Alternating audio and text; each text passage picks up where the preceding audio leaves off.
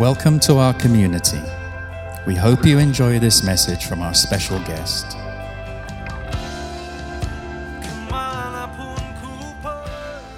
Selamat pagi ICC IFJF Bali.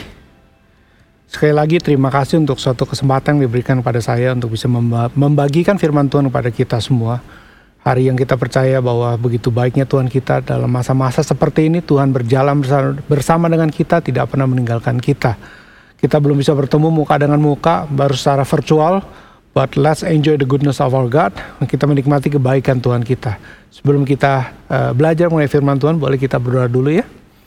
Bapak Tuhan sekali lagi terima kasih untuk kebaikanmu dalam kehidupan kami pada waktu Engkau mengizinkan kami melewati masa-masa sulit seperti ini Tuhan. Berarti Engkau mengizinkan kami untuk mengalami kemenangan demi kemenangan bersama dengan Kau Tuhan. Pada hari ini Tuhan aku berdoa untuk setiap daripada kami yang hadir, yang tune in di dalam acara kami Tuhan. Biar firman-Mu berbicara kehidupan kami dan merubah kami sesuai dengan firman dan kehendak-Mu Tuhan. Kau Tuhan yang baik, kasih-Mu berlimpah sertai setiap daripada kami. Dalam nama Tuhan Yesus kami berdoa. Amin. Amin. Tuhan kita adalah Tuhan yang luar biasa. Um, saya mau cerita uh, salah satu yang menjadi kesukaan saya adalah bermain basket. Jadi saya dari dulu hobi saya olahraga adalah main basket. Waktu SMA saya uh, jadi pemain basket dan kebetulan waktu saya kuliah uh, waktu di Portland saya diberikan satu kesempatan untuk selama satu tahun bermain untuk tim sekolah yang ada di Portland. So satu tahun saya bermain di di apa namanya di satu tim di di di sekolah di Portland dan uh, di sana saya belajar banyak hal di mana training dan semuanya dan dan saya masih ingat waktu itu coach itu memberikan kita ada empat yang disebut play atau game plan empat atau play atau game plan rencana permainan itu uh, hanya empat saja dan kita harus hafal empat permainan itu setiap game plan setiap play itu kita punya option dari 11 sampai 16 option. Jadi orang harus lari ke sana ke sini semuanya sudah diatur. Sehingga pada waktu kita melempar bola, orang yang belum sampai bola sudah dilempar sehingga pas pada waktu orang sampai bolanya terima dan dan dan kita menghas, meng, menghafalkan empat game plan itu. Uh, play itu ya dan yang menarik adalah pada waktu kita bertanding kadang-kadang kita melawan sekolah yang secara at, apa secara fisik mereka lebih baik daripada kita mereka lebih tinggi mungkin mereka lebih cepat uh, secara skill mungkin mereka lebih bagus gitu ya. Tapi game plan game plan ini atau play ini sangat membantu kita. Seringkali kita juga menang karena kita menggunakan game plan atau play yang tepat gitu ya. Dan coach kita selalu berkata mengenai kita di lapangan biasa kalau basket kita bermain cuma 5 lawan 5. Dia katakan kita punya pemain ke-6 dan ke-7 karena kita selalu bertanya, waktu itu kita bertanya, maksudnya apa? Kan cuma bisa 5 lawan 5. Pemain ke-6 itu adalah waktu, bagaimana kita bisa mengatur waktu dengan baik. Kecepatan permainan dan itu semua kapan kita harus cepat, kapan harus pelan. Dan kedua yang eh, ke, dan pemain ketujuh yang sangat penting adalah game plan atau play. Nah itu adalah adalah tim kita yang ketujuh di mana kalau kita menggunakan game plan yang tepat, kita bisa memenangkan pertandingan. Pada hari ini saya mau bicara mengenai game plan juga dalam kehidupan kita. Pada masa-masa seperti ini mungkin dalam masa-masa kondisi yang menurut kita nih sebagian daripada atau hampir semua daripada kita mengalami satu kondisi yang sulit. So we need a play atau game plan yang bisa membuat kita memenangkan pertandingan dalam hidup ini.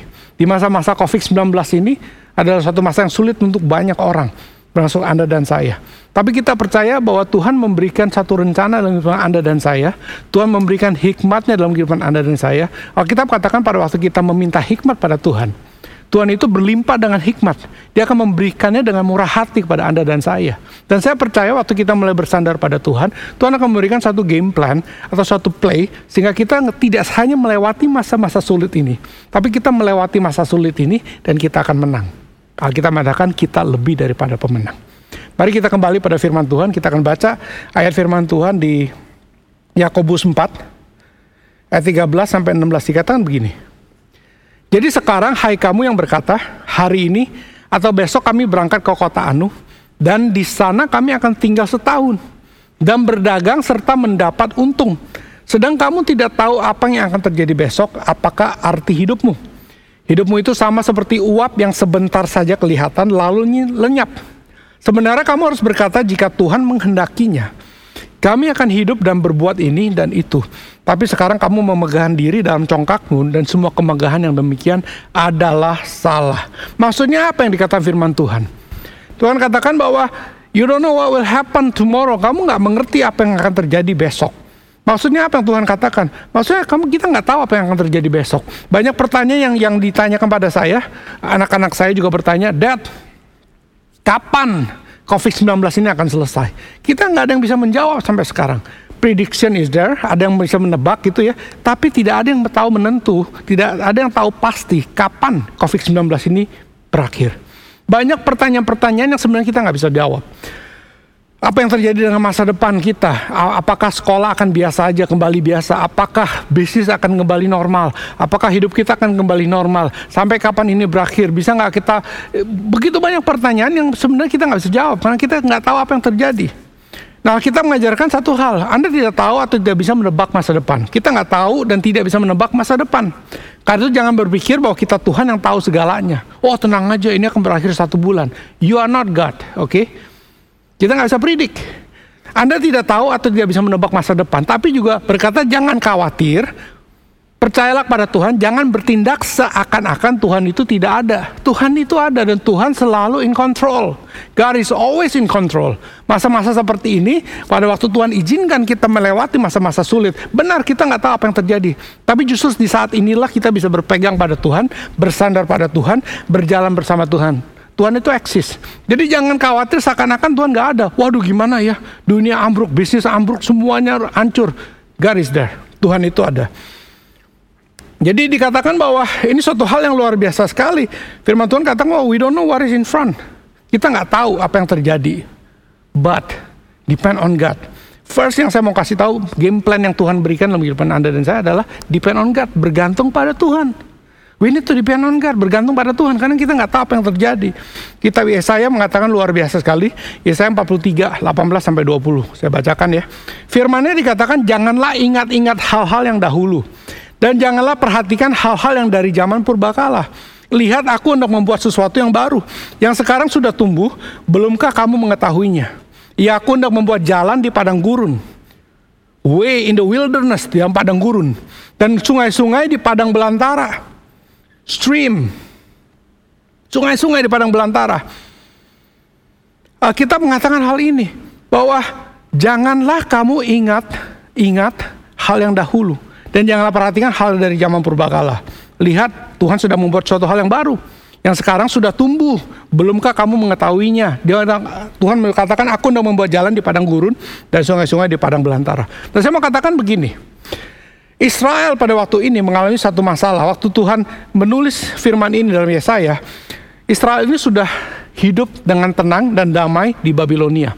Ingat ya pada masa itu, Babilonia masuk Israel, mengambil banyak orang dibawa ke Babilonia, termasuk Daniel. Kalau Anda ingat ceritanya Daniel, Sadrak, Mesak, dan Abednego, semuanya dibawa ke Babilonia. Setelah itu mereka tinggal dengan nyaman di Babilonia. Mulai susah tapi setelah itu berapa lama karena Daniel mereka hidup nyaman. Bahkan banyak orang-orang Israel yang di kerajaan Babilonia itu mulai mendapatkan kekayaan. Mereka hidup damai sejahtera, mereka punya rumah, mereka punya tanah, mereka punya banyak hal di situ. Mereka hidup dengan nyaman di sana. Tapi kemudian Babilonia mengeluarkan satu peraturan mereka disuruh pulang kepada Israel. Nah, pada waktu itu Israel pada saat itu udah mulai berantakan semuanya di taking over daripada kota-kota. Waktu banyak orang diambil Babilonia yang ditinggal itu mulai dimasuki oleh orang-orang atau bangsa-bangsa di tetangganya. Orang-orang Edom mulai masuk di sana. Orang Moab Transjordan semua mulai masuk. Dan Israel tidak nyaman pada saat itu. Sehingga waktu-waktu bangsa Israel yang di Babilonia suruh pulang ke sana, mereka tidak nyaman. Kenapa? Saya harus meninggalkan kekayaan saya. Saya harus meninggalkan cara hidup saya yang sekarang. Saya harus meninggalkan kenyamanan saya sekarang dan masuk ke dalam suatu tempat yang baru yang saya tidak tahu situasinya.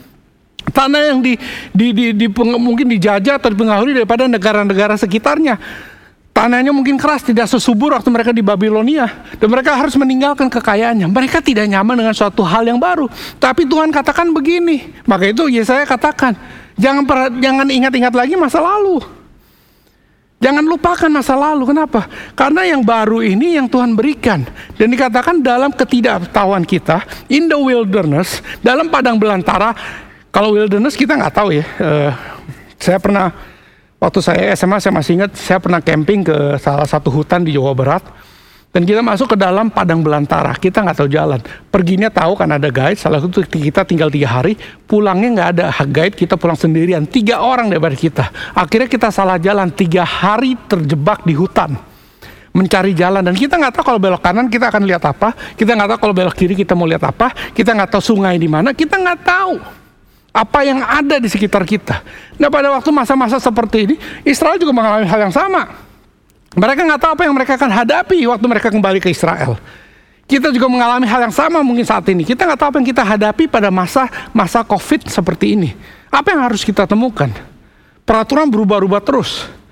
Tidak menentu. Yang kita sebut new norm itu belum ketemu. Kenapa? Karena selasi selalu berubah. Tapi Tuhan mengatakan begini, perhatikan Perhatikan dia katakan begitu. Uh, aku hendak membuat sesuatu yang baru. A new things come.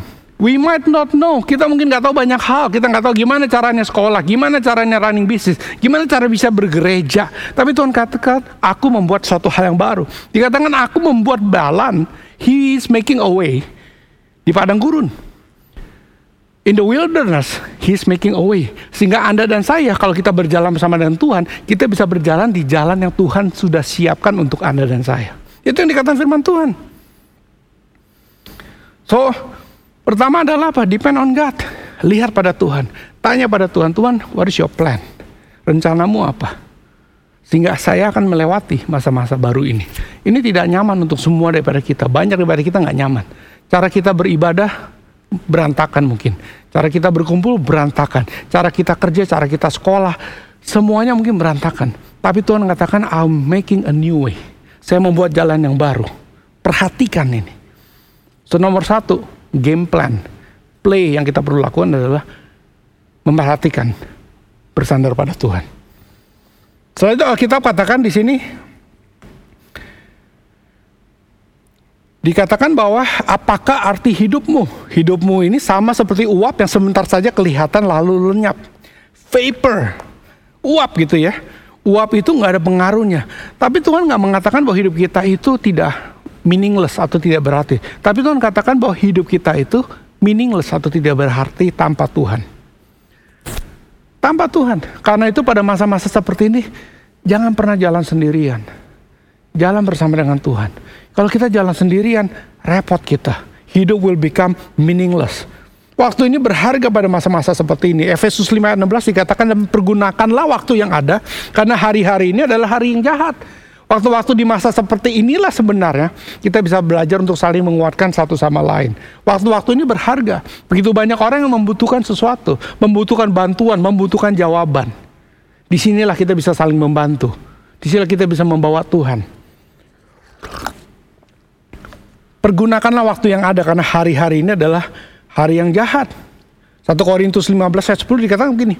Tetapi karena kasih karunia Allah, aku ada aku adalah sebagaimana aku ada. I am who I am. Now. Dan kasih karunia yang dianugerahkannya kepadaku tidak sia-sia. Sebaliknya aku telah bekerja lebih keras daripada mereka semua. Tapi bukannya aku, melainkan kasih karunia Allah yang menyertai aku. By the grace of God, your life is meaningful. Hidupmu berarti. Karena itu saya mau katakan, pertama adalah surrender to God, kedua berjalan bersama dengan Tuhan. Jangan pernah berjalan sendiri. Because your life is meaningful. Apa yang terjadi sekarang sebenarnya punya arti. Di keluarga kami, uh, saya sangat istri saya dan saya punya dua anak. Kemarin kita berdoa. Dulu kita berdoa, berapa bulan lalu kita berdoa Tuhan kapan COVID ini selesai. Cepat-cepatlah berakhir, sehingga kita bisa kembali kepada hal yang mula-mula. Tapi seorang teman bertanya pada saya, waktu itu seorang teman datang dan dia tanya, Herman, menurut kamu apa yang terjadi saat ini? Is it a good time or is it a bad time? Ini adalah waktu yang baik atau waktu yang buruk? Saya katakan menurut saya ini waktu yang buruk karena pengaruh ke banyak hal. Saya sebelumnya suka travel karena pelayanan, pekerjaan dan lain-lain yang nggak bisa travel. Bisnis juga jadi susah. Terus teman saya bilang, it's a matter of value. Sebenarnya itu masalah mengenai nilai dalam hidup ini. Saya tanya maksudnya apa? Yang mengenai nilai. Kalau kita menilai travel itu, terus dia tanya lagi sebelum dia mengatakan, bagaimana dengan kehidupan kamu? Bagaimana kamu dengan keluarga? Saya bilang, yo saya banyak berkumpul sekarang dengan keluarga. Kita mulai banyak berdoa bareng. Oke. Okay. Bagaimana dengan waktu kita, uh, kamu dengan istri? Oh, sekarang saya suka naik sepeda dengan istri dan kita malah lebih sering bersama-sama daripada zaman dulu. Kita bagaimana dengan kesehatanmu? Mau nggak mau, walaupun masih gemuk, tapi mau nggak mau sekarang saya jadi aware apa yang saya makan. Nggak sembarangan makan. Kemarin dicek darah, kolesterol lebih bagus, asam urat lebih bagus, semuanya menjadi lebih bagus. Berarti kesehatan menjadi lebih baik. Dan dia katakan, kenapa saya katakan it's a matter of value? Dia katakan, kalau memang kita menilai pekerjaan kita, bisnis kita lebih tinggi daripada kesehatan kita, kalau kita menilai traveling kita lebih tinggi daripada waktu kita bersama dengan keluarga, this is the bad time. Tapi kalau kita menilai kesehatan kita adalah satu hal yang valuable, yang berharga, dan waktu bersama dengan keluarga itu berharga, this is a good time. Ini waktu yang baik. Saya berpikir, make sense. Tadi waktu saya berkumpul bersama dengan keluarga saya, kita rubah doa kita. Kita tidak lagi berdoa Tuhan, cepat-cepat selesai. Walaupun saya masih mau COVID ini cepat selesai. Tapi bukan itu lagi yang menjadi doa kita, tapi kita satu keluarga berdoa Tuhan, rubah nilai dalam kehidupan kita.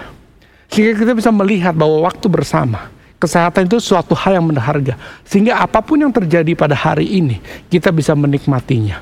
Your time, your life is meaningful with God kita diberikan kesempatan untuk menikmati dan juga bisa tetap memberikan dampak pada teman-teman di sekitar kita. Hal-hal mungkin secara finansial sulit untuk begitu banyak orang. But with God, dengan Tuhan, kita bisa menikmatinya. Dan setelah itu kita mengatakan, Tuhan mengatakan kecongkakan itu mengganggu. Humble yourself, merendahkan hati kita di hadapan Tuhan Alkitab mengatakan tadi di Yakobus uh, Yakobus 4 tadi dikatakan apa?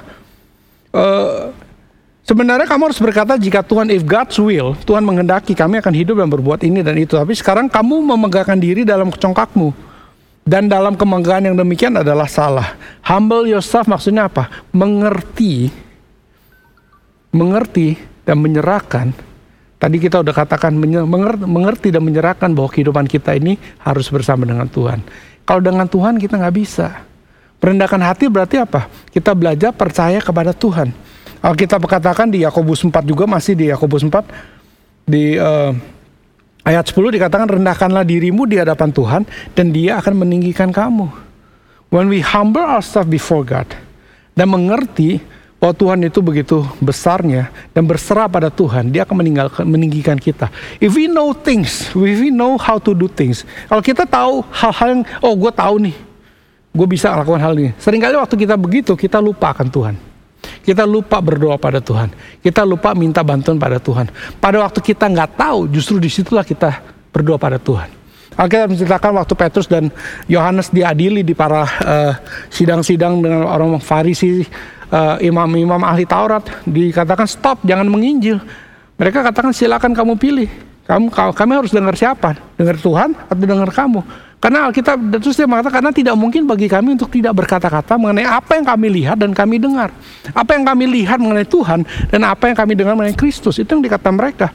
Dan Alkitab mengatakan orang-orang situ terkagum-kagum melihat hikmat yang ada dalam kehidupan Petrus dan Yohanes dan mereka sadar bahwa mereka itu cuma orang-orang biasa. Kata biasa itu dari satu kata itu idiotes atau orang-orang bodoh. Mereka ini orang bodoh, tapi keywordnya bukan di situ. Setelah itu dikatakan, tapi mereka sadar bahwa Petrus dan Yohanes ini bersama-sama dengan Yesus. Itulah kuncinya. Di mana orang biasa bisa begitu berhikmatnya karena apa? Dia bersama dengan Yesus. Karena itu waktu kita merendahkan hati kita untuk mengerti bahwa hikmat itu datangnya daripada Tuhan. Waktu kita bisa melewati masa sulit ini bukan karena kita jago. Bukan. Tapi karena kita percaya Tuhan ada bersama dengan kita dan hikmatnya berjalan bersama Anda dan saya. Karena itu firman Tuhan mengatakan rendahkanlah dirimu di hadapan Tuhan. Dan dia akan meninggikan kita. Humble yourself before God. Depend on God. Pertama udah dikatakan tadi, depend on God, berserah pada Tuhan. Kedua, berjalan bersama dengan Tuhan. Ketiga, merendahkan hati kita di hadapan Tuhan. Ingat sekali lagi pertama, surrender to God. Berserah pada Tuhan. Kedua, berjalan bersama dengan Tuhan. Ketiga, merendahkan hati di hadapan Tuhan. Saya selalu katakan gini, you have to surrender the control of the result. Kita harus menyerahkan kontrol daripada hasil apa yang kita lakukan. Ngerti maksudnya ya? Hasil itu adalah miliknya Tuhan. Kita melakukan apa yang Tuhan taruh dalam hati kita. Kalau kita bekerja, kita bekerja. Bekerja keras, kita bekerja keras. Kalau kita harus mengajarkan firman Tuhan, kita mengajarkan firman Tuhan. Kita harus memuridkan, kita memuridkan. Itu yang Tuhan taruh dalam kehidupan kita dan kita lakukan. Tapi resultnya, hasilnya, lepas pada Tuhan. Kita mengatakan Apollos menanam, Paulus menyiram, Tuhan yang memberikan pertumbuhan. Bagian kita adalah menanam dan menyiram. Tapi hasilnya terhadap Tuhan. Jika misalnya kalau kita menginjil pada seseorang, ya bagian kita menginjil, menceritakan kebaikan Tuhan dalam kehidupan seseorang. Apakah dia mau bertobat nggak bertobat itu adalah bagian daripada Tuhan dengan dia. Sehingga waktu Anda gagal, Anda nggak berkata bahwa aduh gue penginjil yang jelek ya. Kalau Anda berhasil, Anda nggak ber, menjadi sombong juga berkata ini gara-gara gue. Bukan. Yang kita lakukan adalah Tuhan berikan kepada kita, bagian kita untuk menabur. Lakukan bagian kita. Sisanya, surrender to God. Dalam bisnis, lakukan bagian yang kita tahu. Minta hikmah daripada Tuhan dan kita lakukan bagian yang kita tahu. Hasilnya, serahkan pada Tuhan. Dalam gereja sama. Lakukan apa yang Tuhan taruh dalam hati kita Hasilnya serahkan pada Tuhan. Dalam keluarga sama. Humble yourself before God. Berendahkan hati di hadapan Tuhan. Bersandar sepenuhnya bersama dengan dia. Berjalan bersama dengan Tuhan kita. Game plan yang Tuhan berikan dalam kehidupan Anda dan saya. Tuhan tidak meninggalkan Anda dan saya sendirian. Dia mau Anda dan saya belajar hidup bersandar pada dia. Bukan karena dia supaya dia merasa bukan. Karena kita memang membutuhkan bantuan daripada Tuhan. Dia mau kita berjalan bersama dengan dia. Kenapa? Supaya senantiasa kekuatan Tuhan ada dalam kehidupan ada dan saya. Dia mau kita merendahkan hati di hadapan Tuhan. Kenapa? Supaya kita bisa melihat. Kalau dengan kita jalannya cuma segini. Kalau dengan Tuhan, it's bigger. Yang Tuhan berikan pada kita is bigger. Berkat yang Tuhan berikan is bigger. Lebih besar daripada kita. Karena kita perlu merendahkan hati dan belajar melihat sesuatu. Kalau kita melakukan suatu hal yang besar, bukan karena kita. Karena Tuhan. Hari ini teman-teman, ingat, game plan yang Tuhan berikan, play yang Tuhan berikan, rencana yang Tuhan berikan dalam kehidupan Anda dan saya berjalan bersama dengan Tuhan, merendahkan hati di hadapan Tuhan dan berserah pada Tuhan. Mari kita berdoa. Pak Tuhan sekali lagi kami mengucap syukur untuk kebaikan dalam kehidupan kami. Untuk setiap jemaatmu yang ada di tempat ini Tuhan, baik mereka yang menonton secara online, sekarang Tuhan secara live, ataupun nanti Tuhan, mereka yang tune in Tuhan. Aku berdoa untuk firman-Mu berbicara menguatkan kami Tuhan. Untuk semua jemaat ICC IFGF Bali ataupun semua yang menonton program ini, kalau hari ini kamu membutuhkan kekuatan daripada Tuhan, kamu mengalami tantangan, kamu mengalami masalah, dan kau memberikan engkau membutuhkan kekuatan daripada Tuhan. Engkau tahu bahwa aku nggak bisa lewat ini sendiri. I need help, saya butuh bantuan. Boleh nggak engkau angkat tangan saja di mana pun Anda berada? Angkat tanganmu, angkat tanganmu. Aku mau berdoa.